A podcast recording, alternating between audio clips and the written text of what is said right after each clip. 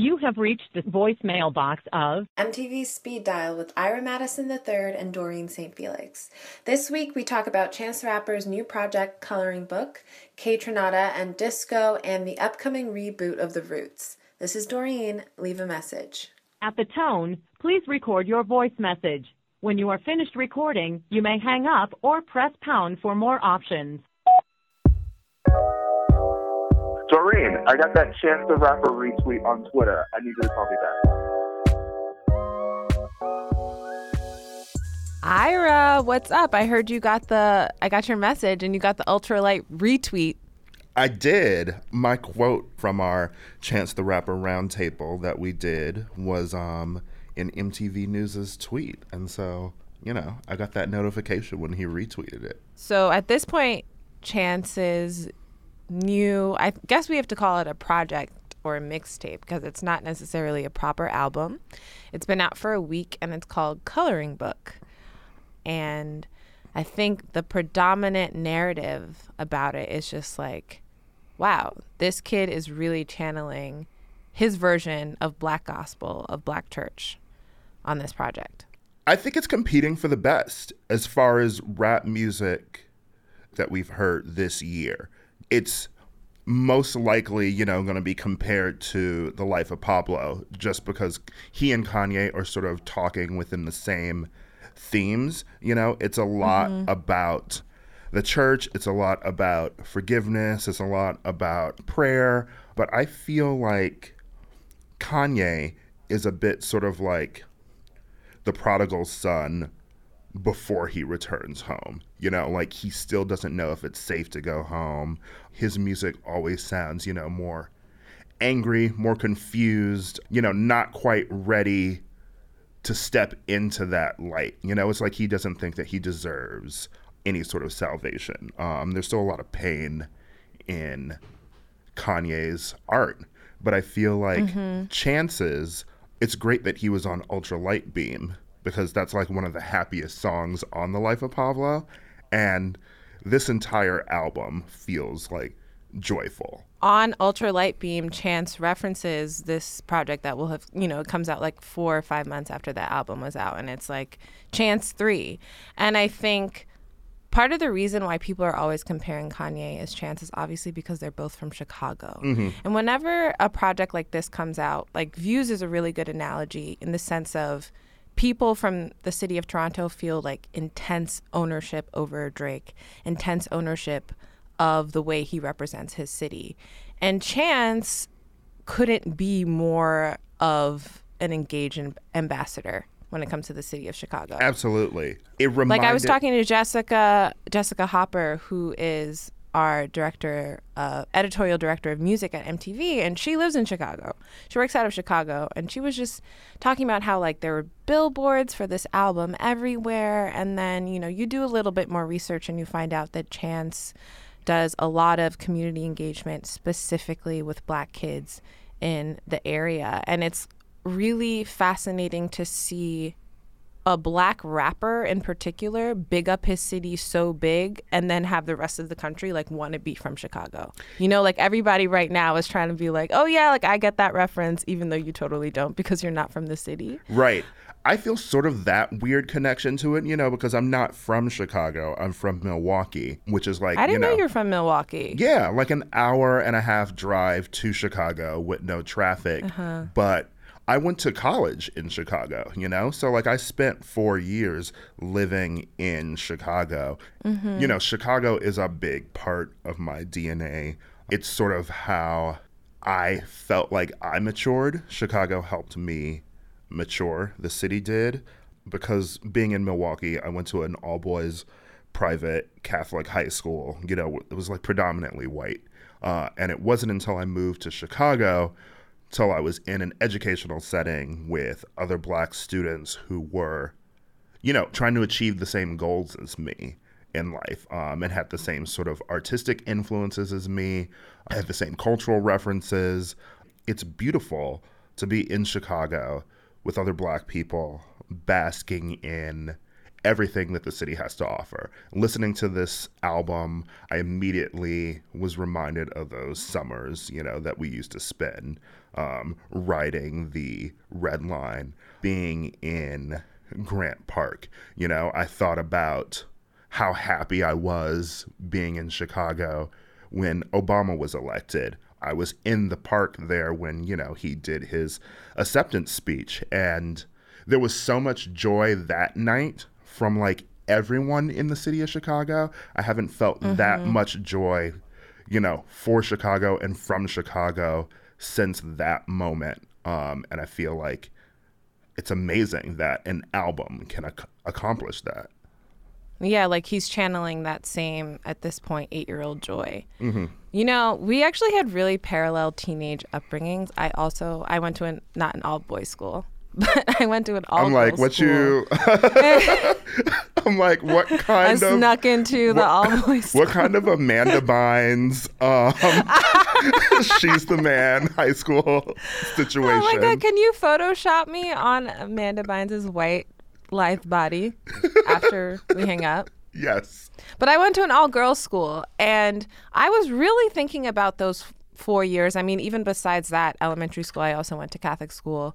When I was listening to the album, and I do have to admit, like, there are his strain of connectivity with God. Obviously, that has to do with him having just had his daughter last year and finding love with his longtime girlfriend. All of that is almost, like, too intense for me at times, you know? Yeah. I mean, I still feel like I love this album and it's joyous, but I feel like I connect to Kanye's a bit more just because, like, when it comes to church shit, like, I'm a heathen. So you're not going to catch me right in the pews. With you. Like, I would be his ex who turns into a pillar of salt. Like, I'm doubting all the time. Like, my faith is not as strong as this kid's. It's really admirable, but I do think, like, especially in the face of the features on the album, you know, like, we can talk about Lil Yachty as someone. I saw someone on Twitter call him. Do we have to talk about? Yes, we do. Have to talk about Lil Yachty? We have to talk about him because Danny Cow on Twitter said that he was actually Lil Protective Style. And when I tell you, like, I literally fell out of my chair. The way she read his Sealy braids, oh my God, it was a work of art.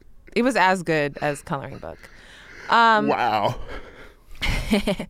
No, I mean, I really am interested in Chance's project on his own, but then also the fact that he's bringing in these artists who are not gospel rappers. They're not interested in necessarily invoking Black church and Black choirs in the way that he is with Yachty, with Future. No, he's sort of like an apostle, you know, like, yeah. Or, you know, he's reaching across the aisle at these Jezebels and Mary Magdalene's and being like, you can be on my album talking about Percocet, Lil Wayne. It creates a funny little, you know, it's a little bit uncanny because you're listening to what is a gospel track. The horns coming in, it's all like big, maximized. And then, you know, Future's talking about how we got really high and then we had a baby. And I think that's actually ends up maybe even unintentionally creating a really true picture of what I consider to be my relationship with the Black church. It's not all hunky-dory. The Black church is it has a really complicated legacy. Yeah, so and I wasn't even, I was raised in the Black church, obviously, but since then, I'm not particularly religious, but I do still feel like this great sense of spirit when I listen to this album, when I listen to Black music. Like you said, it's a tradition and it's rooted in us. And I feel like whether or not you actually go to church, Black spirituality was sort of birthed as a way to get through, you know, like slavery when we were imprisoned in the South. And that tradition, we're not fully divorced from that. You know, it's still a part of our DNA. You know, you can be Black and an atheist, but you still have, you know, older family members who follow those traditions, you know? So yeah, it's basically the Black church as an aesthetic as opposed to Black church as, you know, like actually practicing.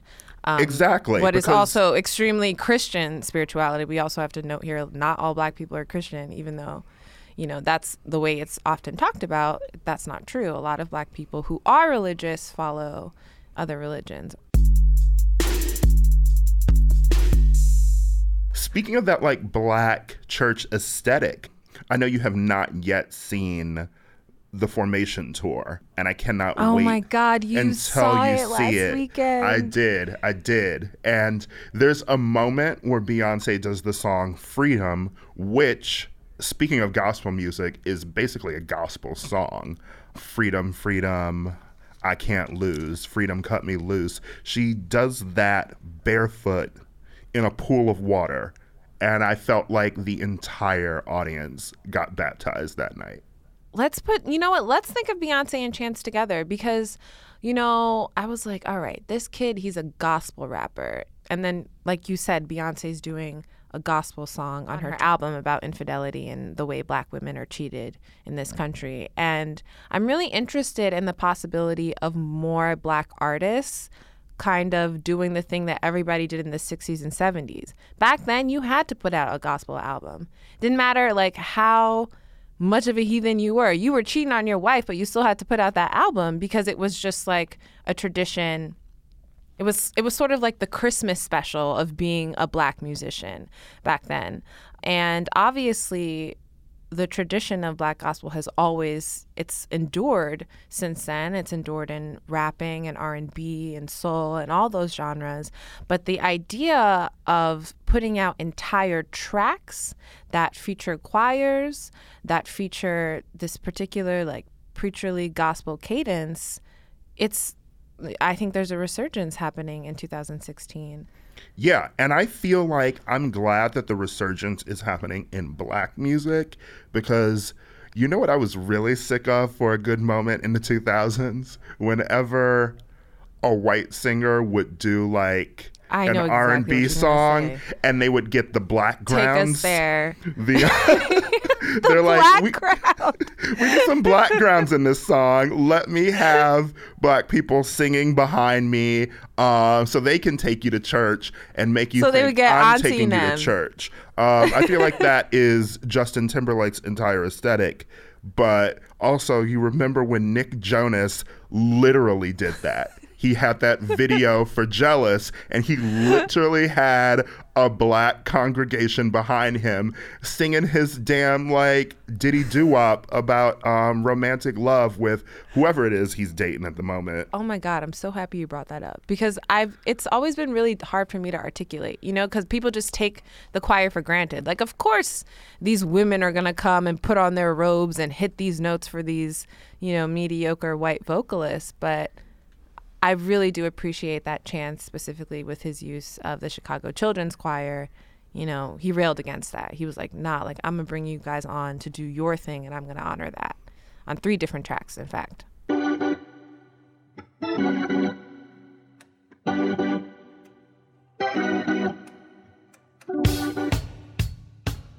As far as talking about people who are, like, really doing their thing in music, to switch gears a bit, you just wrote a review of Kaytranada's new album. And yes, I love that album. I feel like there's so much of that going on in his album too. You know, it has that like disco Michael Jackson off the wall kind of vibe, but it also, you know, there's a lot of spirituality in it.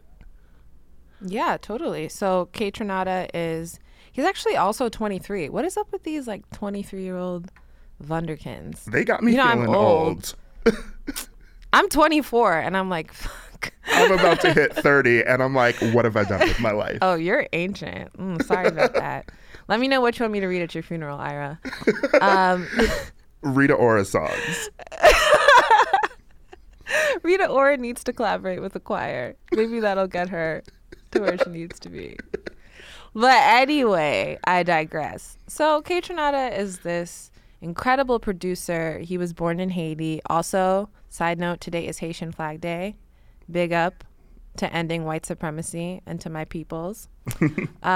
He moved to Canada when he was 5 or 6 years old, and basically since he was 13 has been making beats and doing remixes primarily via SoundCloud, and now is a producer in his own right.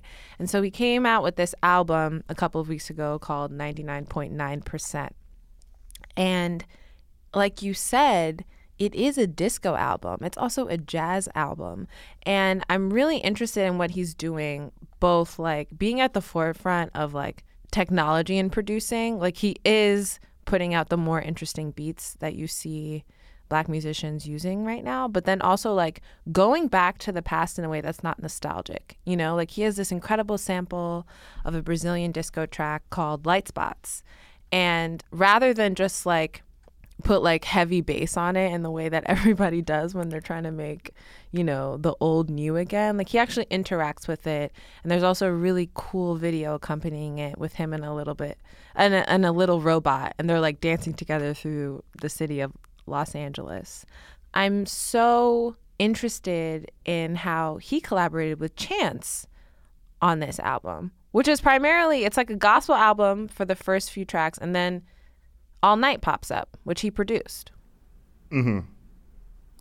And I thought that that was actually where the album got a little bit more complicated and interesting, because it was like, that was a track it invoked like the roller skate halls, and it also talked about childhood and Chicago youth in a way that wasn't so, you know, heavily freighted with ideas of God. I feel like he's sort of an evolution of Pharrell. I know that he wants to be an artist as well, and I hope that he's able to have a balance between being a producer and an artist, because I would really love for him to start making music for, you know, other artists. I read the piece on him in Fader, which he actually comes out in. You know, he announces he's gay in the Fader profile, and he talks about, you know, coming out to his family and how much that was a struggle for him. And there was just also so much sadness in him talking about the fact that, like, you know, he's never even, you know, been with a guy before, because, you know, most of his friends are straight, and he's uncomfortable, you know, going to like a gay club with only his straight friends because he doesn't really have any gay friends yet. You know, I feel like I sense all of that in his music. And the album actually was produced before he came out in the Fader profile. So it's interesting hearing him sing about women in the songs, when you know now, you know, the struggle that he's been going through. Thinking about him going through that struggle while also making disco tracks, it completely changes the way you listen to the music. It's like, you know, disco was one of the most powerful emanations of Black and POC people, you know, being like, fuck white supremacy, fuck what you think I'm supposed to do with my sexuality, and actually let me embrace pleasure, let me embrace sex, let me embrace queerness, all these things. And knowing that he is in dialogue with the way, you know, musical genres, they aren't just about beats and pacing. They're also about the people who make that and the stories behind it. It makes me really excited, and I think he can only go up.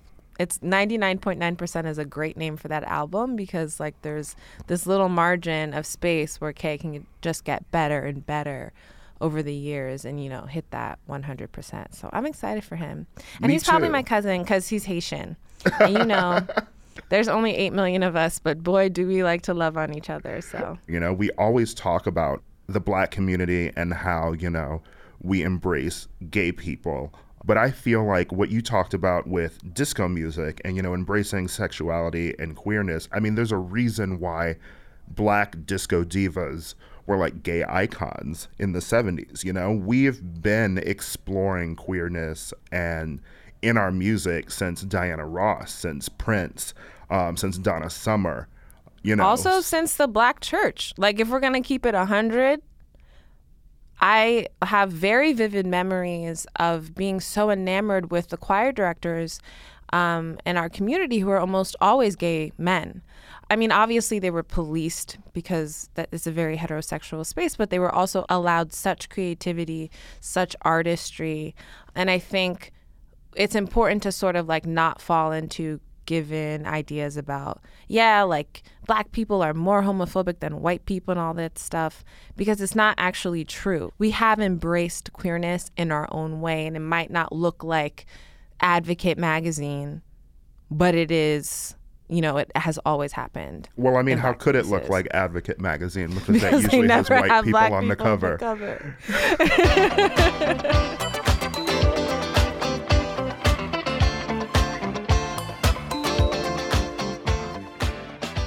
Did you know that they are remaking Roots? And it is starring Iggy Azalea's favorite Negro, T.I. Texas Instruments will be in the remake of Roots. It's almost the 40-year anniversary of the original airing of Roots. But you know that LeVar Burton, like, he's all about this. Like, he's executive producing it. So that gives me a little hope, like, maybe it's not just going to be T.I. using, like, you know, having his Rogers Thesaurus open, making monologues the entire time. T.I. loves his goddamn thesaurus. I'm like, he loves a syllable. He will give you a syllable on top of a syllable on top of a syllable. That's I feel like T.I. actually writes his raps and then like goes and looks in the thesaurus to replace words so that he can have bigger words in his rap. But that makes him like every writer on the internet, though, if we're just gonna be honest here. That's true. Including me. T.I. is the epitome of a freelance writer. But what's also exciting about it, besides his impending performance, is that Questlove is actually the director of the music. Oh. So maybe, yeah, I have really big high hopes for it. Forest Whitaker is going to be in it, Anika Noni Rose. So they got the right cast. It's just a question of, do we need a Roots remake? I thought the original was pretty good. Most people seem to agree.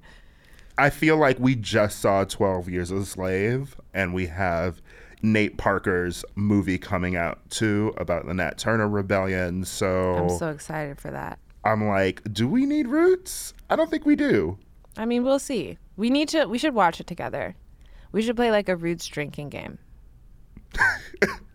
Every time somebody gets slashed. Oh my God. Every time somebody gets whipped, take a drink. Oh God, we're going to hell. We don't go to church, and we're making fun of Roots.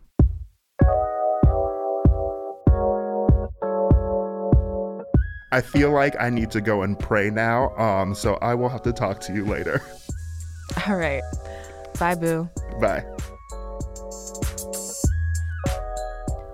If you would like to be featured on Speed Dial, leave us a voicemail at our hotline number, 424-354-9335.